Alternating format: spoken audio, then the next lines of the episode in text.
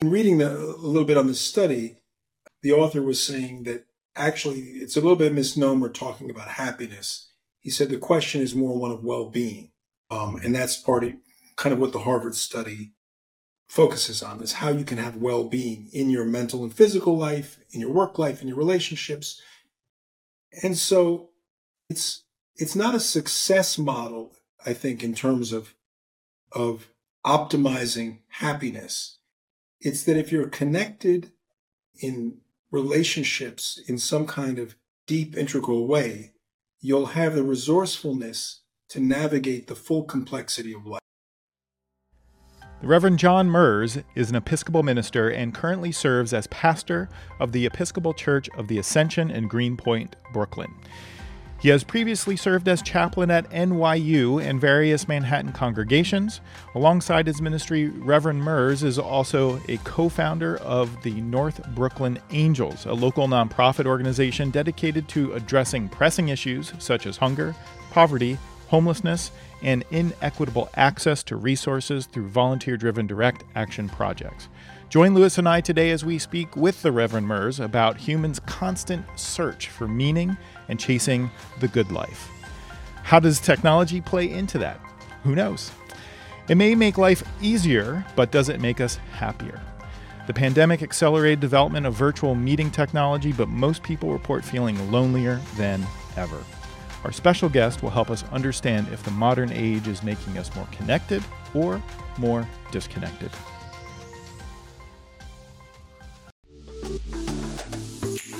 Welcome to What I See, the podcast where we uncover the stories of visionaries, innovators, and entrepreneurs. Join us as we explore the big ideas and challenges shaping our future. And now, our hosts, Mark O'Donnell and Lewis Schiff. Hey, Dr. Lewis, how's it going? Dr. Lewis, that's damn right. It's Dr. Lewis to you, Mark. Don't let anybody forget it. I mean, I know we have a prior existing relationship, but for God's sakes, it's Dr. Lewis. Yes, right. It must be Dr. Lewis. So t- just tell our listeners, how did you become Dr. Lewis? Because people who know you, they probably aren't going to believe it. Right, right. In, in fact, it turns out that I am actually not a college graduate, but I am today a PhD holder. Yes, well, there's a secret to my success, Mark. Um, part of that secret is being very good friends with a man named Norm Brodsky, who endowed a college business school called the Norm Brodsky College of Business. Um, you know, he Norm Brodsky and I have worked together a lot for years.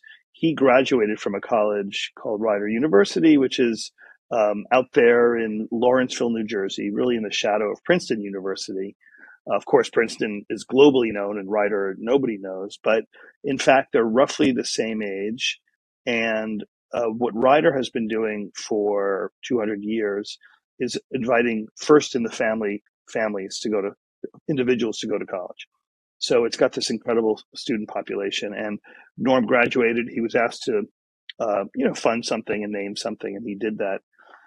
And then he brought me in to uh, help with this program that we run between Rider and Oxford University called Moonshots and Moneymakers, which has a really fun story behind how it got started.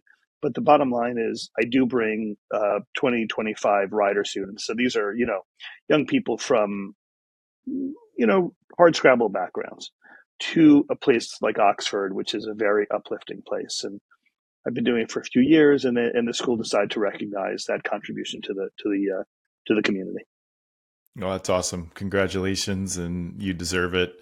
Uh, and the reality is, you've been doing the work and research on what makes for great entrepreneurial businesses uh, for decades anyway. So you deserve it. It's good to be recognized for it anyway. And and I liked Thanks, seeing Mark. the picture of you in your your little cap and uh, your little sash or whatever they want to I know. It. Well, first of all, let me just share with you. Uh, you may know this already, but those things are like 100% polyester. Nothing is breathing under there. So for three hours, you were like cooking. It's like a oh, it's wow. like a sous vide, and um, oh. that was brutal. and then and then of course, uh, uh, although I didn't know any of this, but everything has meaning. The the, the sash has meaning, the colors have meaning, the this has meaning, that has meaning. So it's yeah, it's you know ritual. You know this. We all know this ritual, and, and of course this is going to feed into our topic today. Mm-hmm. But um, part of life is rituals, and that's how we connect with each other. And uh, I kind of make fun of almost everything that institutions do, but every once in a while I'm brought into an institutional environment like a college graduation you know, with a thousand young people and another 10,000 of their family members. And you're kind of like blown away by the ritual of a stage of life, like, for example, graduating college. Mm-hmm. And it, it's really interesting in the, the context. All of those students, they're looking forward into their future. They've been told that graduating college is, is part of living a, a good life, a happy life. It makes your your future bigger than your past, and it's the beginning of a fantastic journey. And of course, we know that sometimes it is, and sometimes it mm-hmm. not And. Kind of introducing the the topic today, I've been reading a, a book called The Good Life by Robert Waldinger and Marc Schulz, and what the the book is is a a culmination of the largest longitudinal study of human happiness. Started at Harvard, I believe, in 1938. It was a few hundred Harvard students, and it was from people from the neighborhood. It started out as just men, and it, it expanded since then to uh, different genders and, and race and things. Uh, but it's the longest study of its type. It's generational. So they didn't just study the original participants, but it's their children and their grandchildren, sometimes their great grandchildren, about what it is to live a good life. How do people become happy? And I'm pretty sure it actually has nothing to do with being a college graduate or not. Not that those people wasted their their money, right, uh, at all. But it really has nothing to do with living a good life, a, a happy life. So, what do you think yeah, about? Well, yeah, well, um, it, it would be wonderful if this thing called college, and this is only a small t- part of what we want to talk, what you just brought up with the good life, but you know, the, there was this idea once that a place called college was where you were opened up to the world, and that's where humanities and liberal arts kind of came into the fold, and those things are, you know, the cost of college relative to the value of being a good uh, student of the humanities or liberal arts is just hard to justify these days for most families. So I think you're right in that college has kind of gotten off course in terms of, yeah, um, it used to be a place where you became more worldly after four years. Now it's sort of most supposed to prepare you for some kind of career, and then that's just a a sad loss for that worldliness that once it once represented. Yeah, and, and that reminds me of the adjacent possible right? And if you go forward, college should open up as you learn, open up new and new ideas and possibilities to the learner over time. And years ago, that might have been the only method in which you would be exposed to new ideas to enter into those new adjacents. But now you just go online and ask ChatGPT to open up the door for you, and it does. yeah, right, right. It's funny though. Just real quick, uh, you know, I've, I you have kids that are college age. Mine, mine's I have an eighteen year old, um, and when I spoke to the college advisor about what I thought would be best for Jake, the college advisor in his high school, I said, you know, wherever wherever his heart takes him, so long as he's passionate about it, I, I don't. I'm willing to spend the money on whatever that path is, as long as it means something to him. Well, of course, you know, kids will always do the opposite of what you've you've like laid out for them. So he basically said, "I want to become an engineer. I want to get a good job when I'm done." And I was like, "Kid, I'm like inviting you to study anything, art history, anything." And he's picking engineering, which is like one of the most employable fields there is. So right. this is how kids get you every time. Right. Well, hey, at least he's hitting the ball down the middle of the fairway, you know. well said. Yeah. Uh, so as we move to the uh, kind of deep dig into the good life, my question uh, one one of the things the statements that they make uh, in the book um, after just all of this data about how humans interact with one another is that science is finally catching up to ancient wisdom that has been around for millennia. That's a pretty big statement because I think ultimately humans, we are really good at doing the opposite of what's actually good for us. And so we spend all of this time searching, looking, digging for this kind of sense of of belonging and fulfillment when it's really kind of been in front of us uh, for quite a long time. Uh, yeah, maybe forever. Uh, maybe forever. Maybe forever. Well, I'm going to bring on a friend of mine from the neighborhood in uh, Brooklyn, where I work. Uh, this is the Reverend John Merz. John is an Episcopal minister and serves as the pastor of the Episcopal Church of the Ascension in Greenpoint, Brooklyn. He has previously served as chaplain at New York University and other Manhattan congregations. One of the most interesting things about John and the way I met him is uh, Reverend Merz is a co-founder, co-founder of the North Brooklyn Angels, a local nonprofit organization that I happen to volunteer with, dedicated to addressing press, pressing issues such as hunger, poverty, homelessness, and inequity. Um, Father John, would you join us here at uh, the podcast? And so he appears out of the mist. Thank you for joining us, John. Thanks for sharing your point of view. I, I, I we chatted earlier in the week, and um, Mark and I talk about the topic of the podcast at the beginning of the week, and I'm so I love this topic that he brought to us. Um, when we, you and I were talking, we were talking about how you have a background both as somebody who studied divinity and secondly as somebody who's an active community organizer.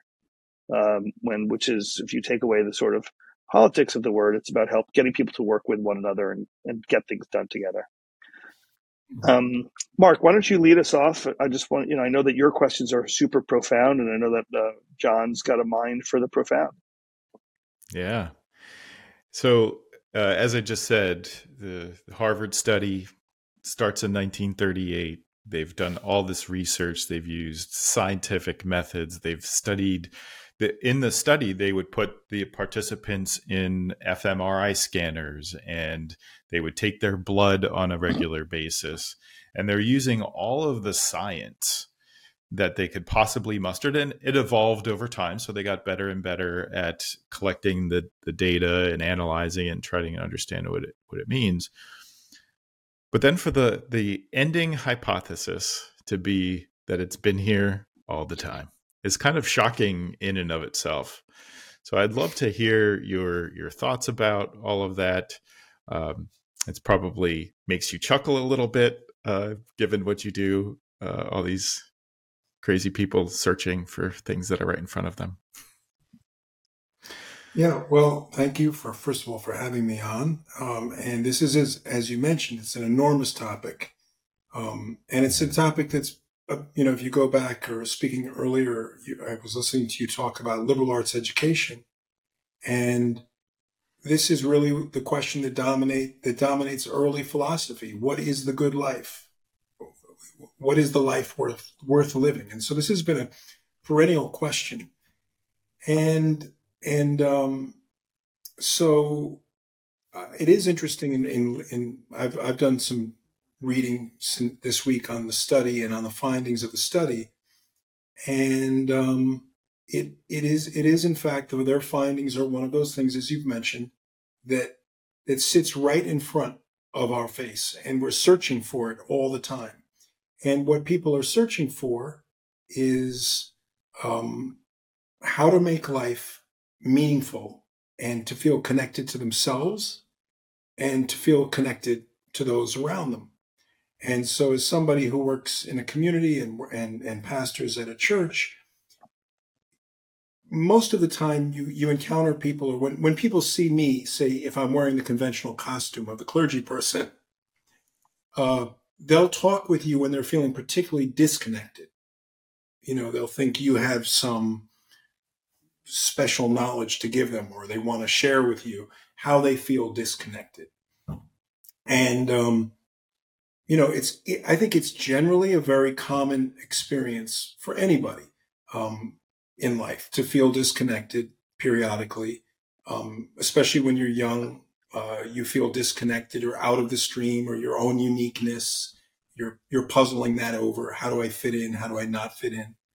Um, but I think we're at a particular point right now because of of what's happened over the last few years, where where so much has changed and the ways that people connect have changed so much that more and more people are emerging where, that feel profoundly disconnected from their communities, from their work relationships, or in their work relationships. Even, even, I would even say to the way they do work.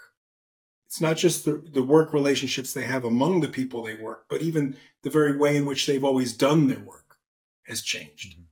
Mm-hmm. Um, with no training. I'm wondering, what's that?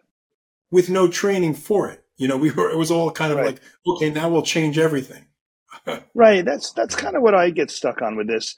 You know, it's so easy for the three of us, if you just look at us, to, to call us sort of crabby middle aged men uh, or middle aged people, even. Um, but I am watching, and we had a quick back and forth this week. Um, you know, I keep wondering when tools that are put in front of us that make us feel disconnected, um, why do we why are we so drawn to these tools? And so the two that come to mind that again make us look like we're a little out of touch is people play video games endlessly and they're essentially disconnected from a the the things they're doing in that video game and b other people. And secondly, there's this rise of the influencer, these people who want to live a life on camera so that they can project a certain life to people, but you know, we keep hearing that people who live that life feel lots of pressure to keep living that life, and it has this negative effect on the people who watch that life. They think they're supposed to live lives like that. Why? Why isn't our own enlightened self interest to live satisfying lives that are connected? Um, why are we ta- making decisions that take us farther and farther away from that? Hmm, that's a good question. I mean, I think that that um, well, I let me let me attack it the other way for a second. One of the things uh, you've you've you've kind of named the symptom or or how it's playing out, and I'll I'll go to the cure at least as I've experienced it, and we're encountering more and more people. Let's say, for instance, at the North Brooklyn Angels, um, which every day of the week there's an opportunity to cook in your community, to distribute food in your community, and people who are educated cosmopolitan, sophisticated, and of course, all different walks of life. And coming down and getting involved and, and being absolutely astounded almost at how gratifying it is. It, it's almost as if they've stumbled upon some kind of a, um, I think they, they almost feel uh, like they're, they're stealing something. Like, how could this be so connecting? To come into a room with 17, 16 other people and prepare food and then put it in boxes and bring it out to trucks and distribute it into the community. And I haven't, I haven't really done anything that's particularly extraordinary. Um, that calls all of this training I might have gotten in college or in my work field. Um, but I think it's we we don't really recognize. I think often what makes us tick as human beings. You know, Aristotle said man is by nature a social animal. And he was talking in particular about political when he said social, but we need to be together. People need to be around other people. We need to be to to be mirrored and reflected when we do positive things. We need to feel the closeness. You, you know, in your opening, you you said uh, we're we're from you know you met me in the neighborhood. And i always reflect on that word with people because it comes from the word to be nigh which means to be close to. So it, it has to do with being close to people and rubbing elbows with people and just experiencing other people.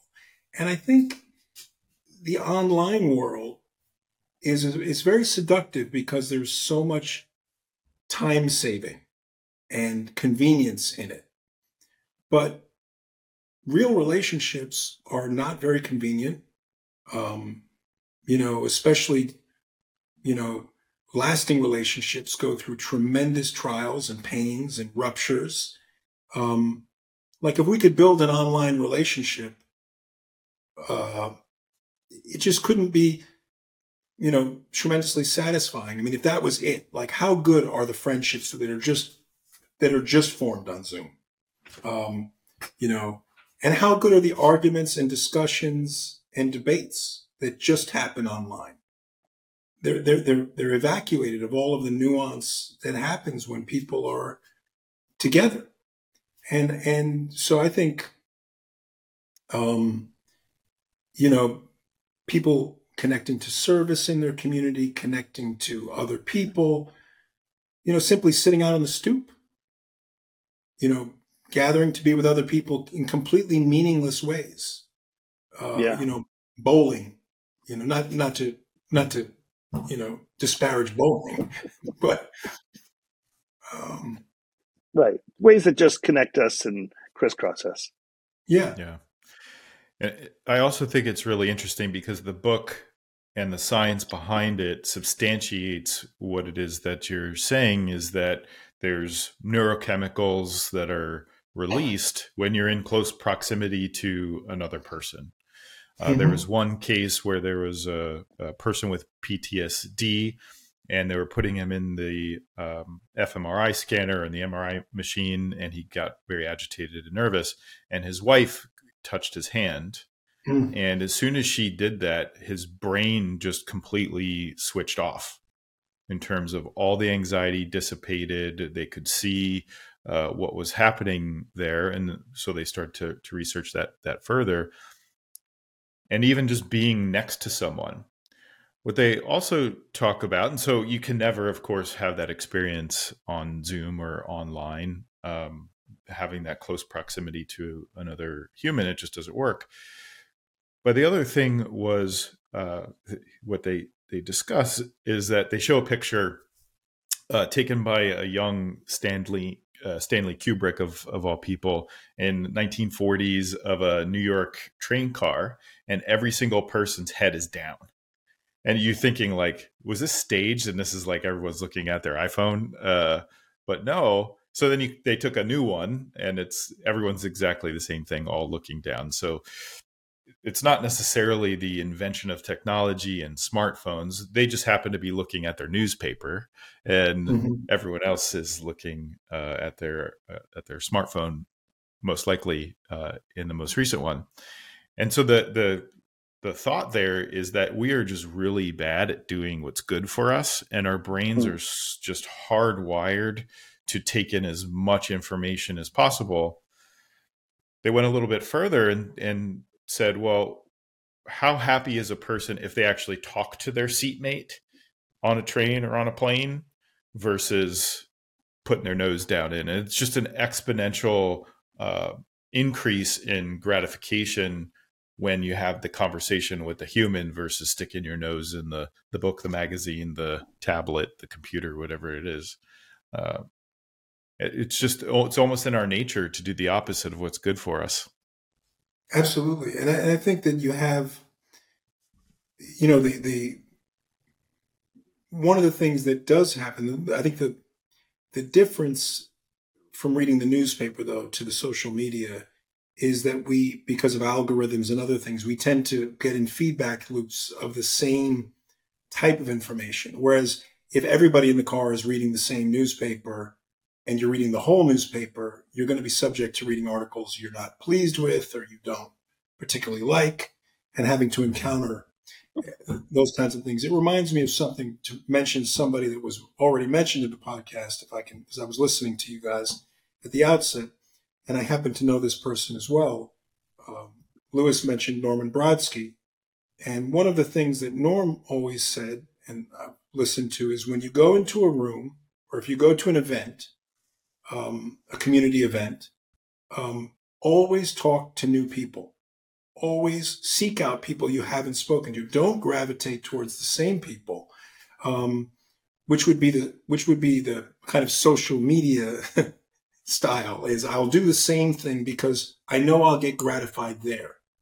Mm-hmm. But not only is it a smart kind of business practice, but it's a good emotional practice to be surprised by other people. And then you have the opportunity to meet new people, to um, to grow, to be surprised, to be changed, and to put yourself into new situations, which is kind of what you know you were talking about earlier. Co- being a cosmopolitan person is just to be comfortable in a larger world, um, theoretically speaking. So uh, I'd like to challenge both of you. Um, Mark was saying earlier that uh, one of the things that they uh, discovered in the study was the release of certain neurochemicals. So let's, you know, none of us are neuroscientists, but let's just say there's some identifiable way inside your brain that says, hey, I like this, let's do more of this. Mm-hmm. Um, now, let's say Mark, who, who is an entrepreneur, uh, is pitching a new business idea, a set of, you know, AR, VR goggles that go around your head and your ears. And he can introduce you to images and things that would make that chemical get released. So you really wouldn't have to go down to the stoop anymore because he can he can essentially get that chemical out of you in another way. And let's say he's pitching to you, John, and it wants you to be the spokesperson for this because you believe in connection. He's told you the connection gets reduced to a chemical experience. So he says, I can make that same, you, I can make you feel that same connection. We're going to make a billion dollars. If we do this, I want to put a face on this product and I think it's yours, this connection guy. How would you guys set, like, work that out? Well, from an ethical standpoint, I couldn't be involved. and, and the reason I wouldn't be involved is because, um, you know, I, in reading the, a little bit on the study, um, the author was saying that actually it's a little bit misnomer talking about happiness. He said the question is more one of well-being, um, and that's part of kind of what the Harvard study um, focuses on: is how you can have well-being in your mental and physical life, in your work life, in your relationships. And so, it's it, it's it's not a success model, I think, in terms of of optimizing happiness it's it's that if you're connected in in in relationships in some kind of deep integral way you'll have the resourcefulness to navigate the full complexity of life. So to me i wouldn't be interested in a vr system like that because it's going to create for you the release of dopamine and these various things. But but you have to have both sides of it. I mean, life is only joyful because it's incredibly, as Roberto Benigni said in, uh, I think, Down by Law, it is a sad and beautiful world. You know, it is, it, it's, it's all of these things. And so, ha, you know, a well-being has to do with also connected to your nature and the way you are when you get the phone call that your mother or father has stage four cancer, or you do, or your spouse does, or your child does. I mean, you know, it would be inappropriate to run and put those VR goggles on in that moment.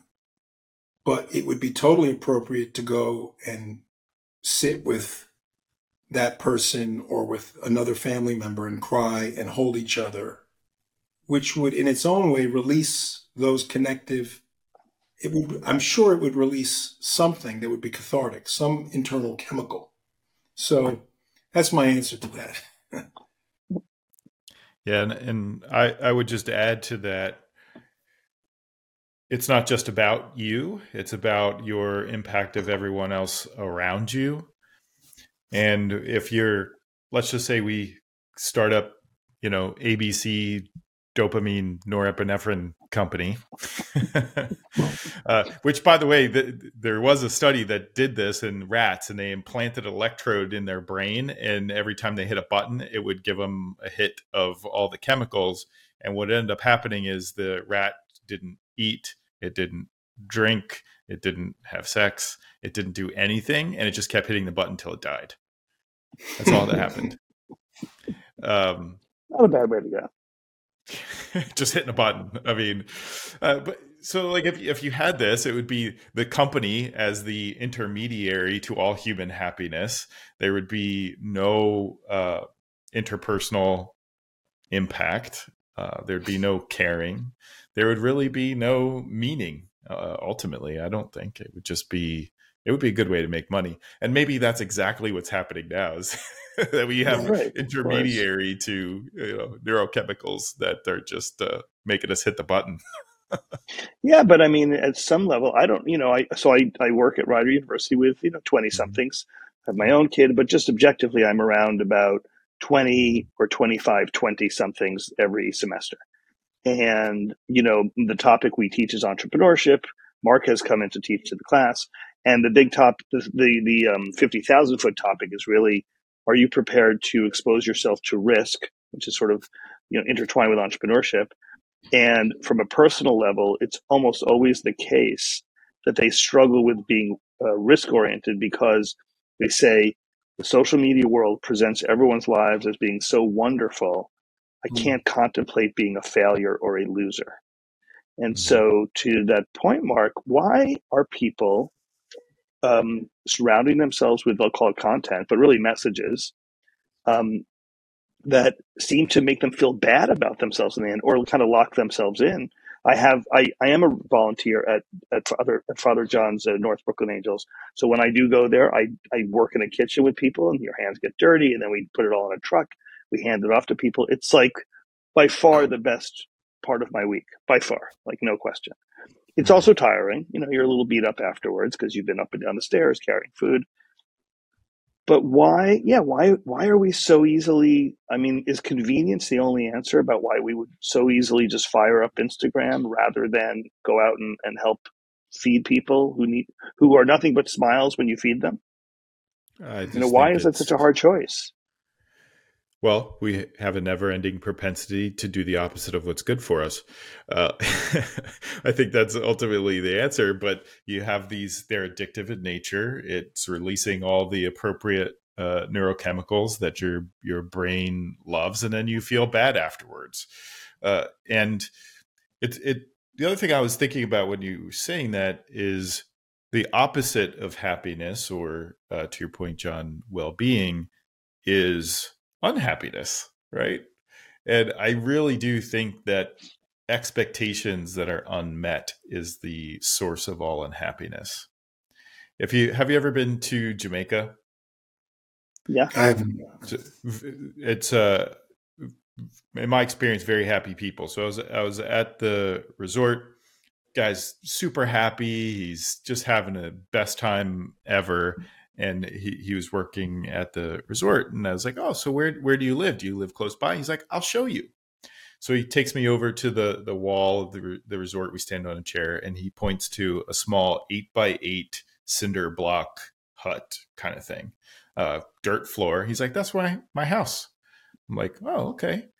Um, he's like it's everything i need nothing i don't. It's perfect. Expectations of were perfectly met for him, uh, where there was no gap between what he expected for himself and what he was currently experiencing. He felt like he had everything he needed.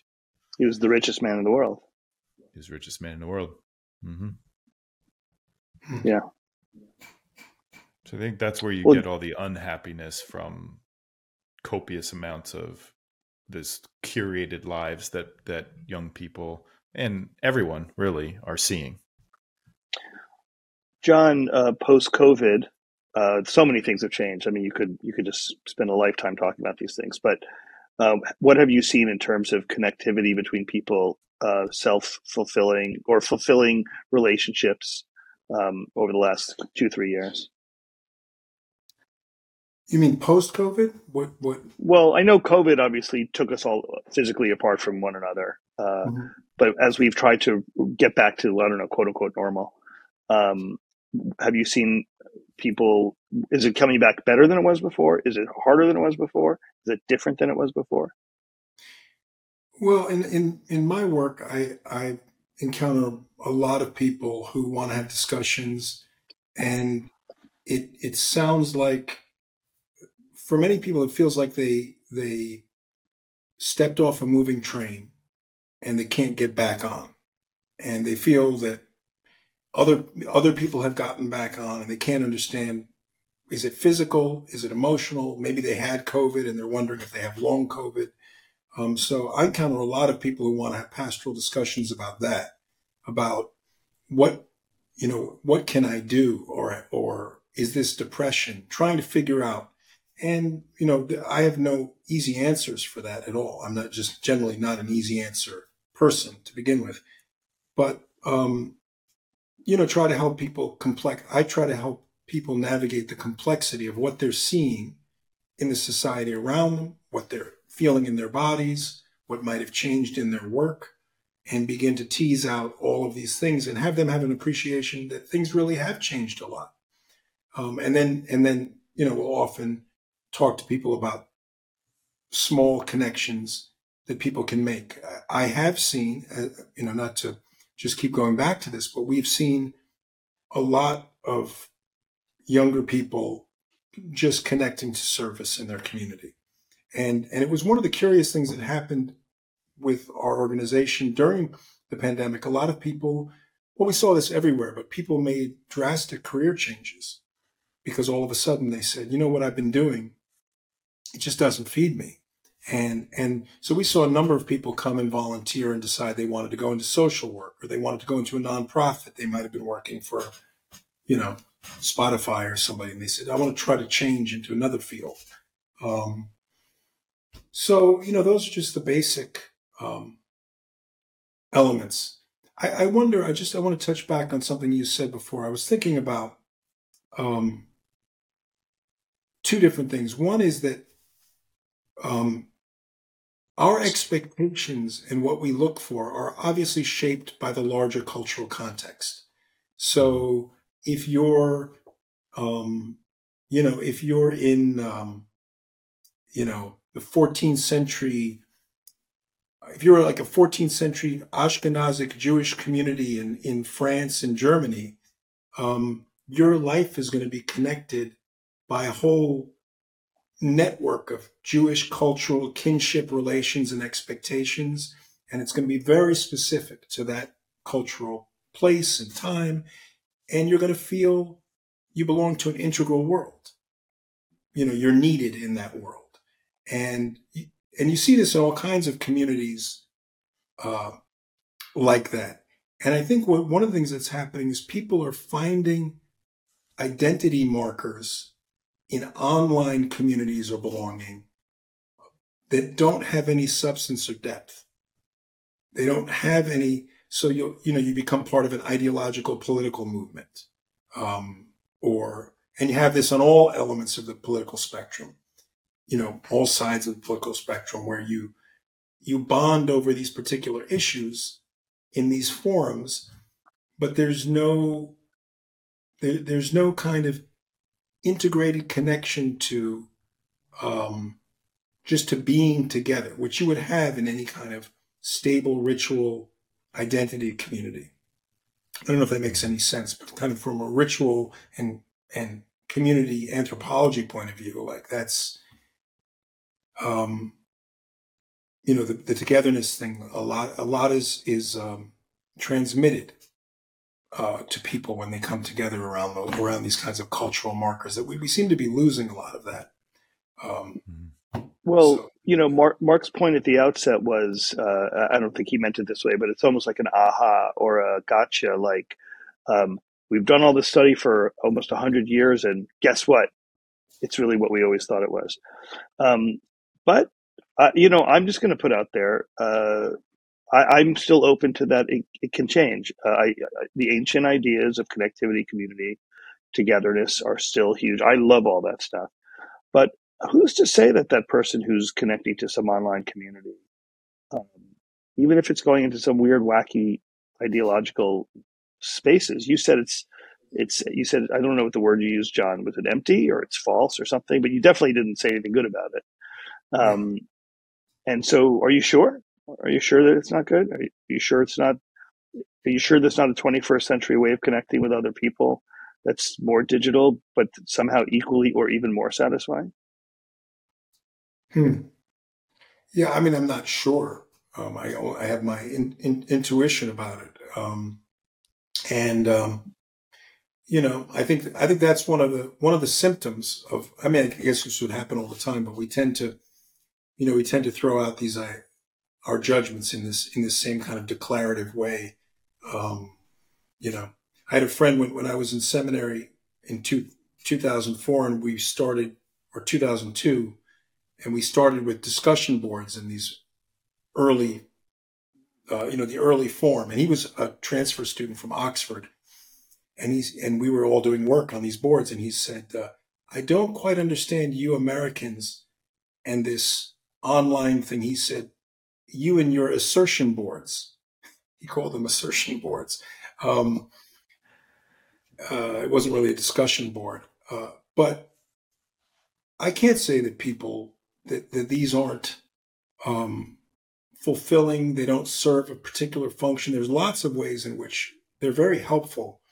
I just think they can't replace genuine, unpredictable community where people have to rub elbows and encounter each other on a daily basis get into uncomfortable spaces, navigate them, build sustaining long longer term relationships, all of the nonverbal cues that happen physically. I just I don't I you know I go back to Aristotle. We're we're meant to be social. We're meant to be near each other.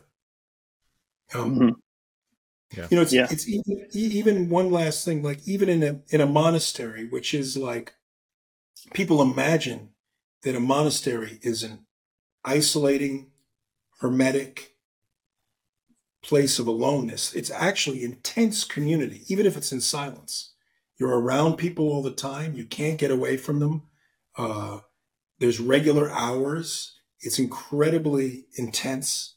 Um, so I think anytime we we actually get into isolating situations, that's when most people get into trouble you know, in terms of well-being when they get when they get really isolated away from other people. Not mm-hmm. everybody, but in general, you know. Yeah. And Lewis, I, I would just say that I think that there's a distinct difference between communicating, talking versus connecting. And to to your point, John, when you have to live with these people, right? There's keyboard courage. People are all really uh, courageous uh, when they're sitting at their keyboards uh, by themselves in their basement somewhere. Uh, but at the same time, they probably wouldn't say those things in person. And even if they would, they would do it in a, a much different way and they'd be more open. And all the research does suggest that it is impossible to achieve that total uh, view of connection when you're not physically present, uh, just based on brain scans and physical touch and the, the general proximity. It isn't possible. It's probably pretty good for a lot of people, um, but it's not complete. Mm-hmm. Correct. Yeah. Well, we all have work to do. now, now I kind of want to burn my phone and like just you know this is like the third well, time Lewis that I've want to smash my phone after our conversations. I know uh, because we keep going down these same rabbit holes. Yeah. So like, and the same and the same irony. So one time John yeah. was he was talking about how he wants to move to you know get off the grid and he says i'm going to use zillow to find a cabin off the grid. Yeah that's right. Meanwhile my daughter my daughter's eight years old and she's i was with somebody last night we were talking about this very thing and they said you know maybe our children will work it out. They'll want to get rid of all this stuff. And i said my daughter's eight years old and literally yesterday she wrote a manifesto like the unabomber for why she should have a chromebook i mean it was it was like three pages all right, of the wow. reasons laid out why She, as long as she wrote it and she didn't she didn't outsource it to ChatGPT. That's right. That's right. It looked like her writing. like, I'm not sure. She might have said prompted that it sounds like a child. Yeah. Well, and then, and we have to appreciate the irony. We're talking about human connection while we all basically zoom into a podcast environment. Mm-hmm. Yeah. So, um, John, thank you so much for joining us for a few minutes today and sharing your uh, perspective and wisdom also just because we we are we crisscross in the neighborhood thank you for what you do for Greenpoint to make it feel a little bit more connected. Yeah, well, thank you for being a connector in it. So thank you. Thanks, John. Awesome. Thank you. All right. Ciao. Thank you. Wow, that was heavy. Yeah, it's a big conversation, right? I mean, it's Yeah. not, and everyone is in their own way uh, talking about this. I had dinner uh, with some family yesterday, and uh, my sister happens to have a completely online business. She's sort of an influencer in her own right. Uh, she makes pretty good money all online, and she just says, "I hate it. I want to quit." Hmm. I mean, part of her business is her own personal image. Yeah. Yeah. Yeah, that's t- that's a that's a. I don't know why that's so interesting to so many people, so attractive. she feels alone, isolated by herself. It's just her talking to a black box. Yeah. Hmm. Well, you Mhm. know, you and I continue to be very lucky people because really our work is all about connecting with other people and making things happen Yeah. between people. So we get a lot, you know, that comment you made about the person you met in the resort in Jamaica. And I said that's the richest man in the world. Uh, you know, I often find myself feeling like the richest man in the world too. And it has a lot to do with the people around me. Totally, totally. When you, I've been going to, we had our EOS conference a couple weeks ago. I was at a Vistage Executive Summit this past week, and everyone is so happy to be with one another. It there's just such a great energy when you put a bunch of well, when you especially put a bunch of entrepreneur, entrepreneurs in one place. They tend to be Yeah. a little uh, more extroverted, a little bit higher on. They're the like the dopamine button scale. rat. They're like, give me more, Like, give me more, give me more. Yeah. And Yeah, then they're right. like totally exhausted. Yeah. And most of them get it from being with other people. Like it's really interesting Yeah. to see entrepreneurial communities. They really gain a ton of energy from being with one another. They bounce ideas off each other, and it's very exhilarating um, to just be observing and talking with one another and see what happens. Yeah. Well, uh, on that note, let's go meet with other people and get share some ideas. I have places to be. You have places to be. People to see. Um, thanks for taking some time out today, Mark. Yeah. Thanks, Lewis. It's always a pleasure. Okay. Thumbs up. See you. Thanks for listening to another episode of What I See, where we explore the stories of the visionaries shaping our world. We hope you found insights and inspiration from our guests. Don't forget to subscribe to the show so you never miss an episode and continue to be a part of the conversation. See you next time on What I See.